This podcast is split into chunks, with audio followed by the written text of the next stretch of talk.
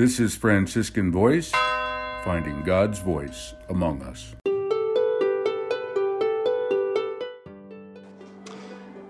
This is Friar John Hines from franciscan voice dot org. Welcome to part five of our series on Dante and the Franciscans. The Divine Comedy, Inferno. Journey into the afterlife was not a new story in literature. It had occurred most famously in the Aeneid, written by Virgil, whom Dante revered and who became his guide through the first part of the Commedia. But Dante's underworld was something completely different from previous stories.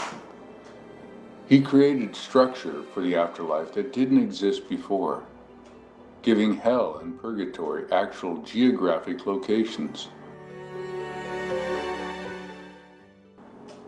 This is combined with the historical actuality that underlies the whole poem. It's told as a real event, a story of travel to real places. In addition to historical meaning of the geographical locations Dante uses, there is the arrangement of sinners who are grouped, following a precise gradation of penalties.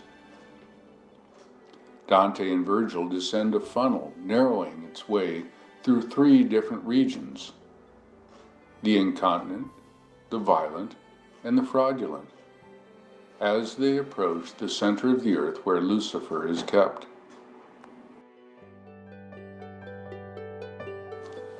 This is no dream or vision.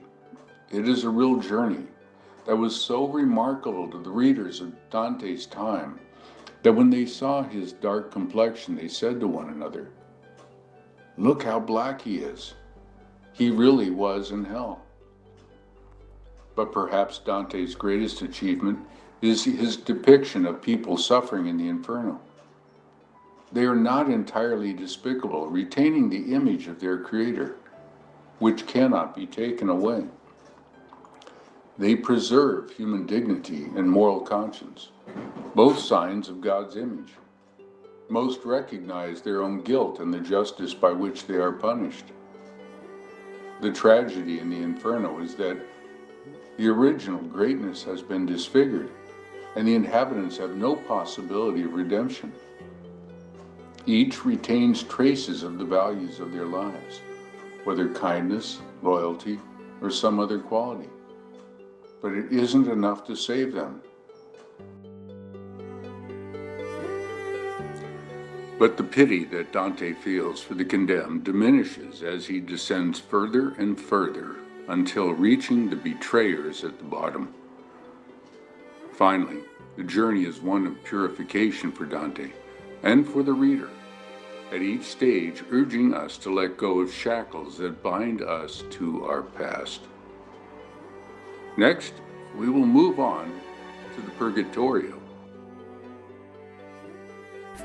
Be sure to subscribe to our podcast and follow us on our website to discover other episodes at franciscan voice dot org.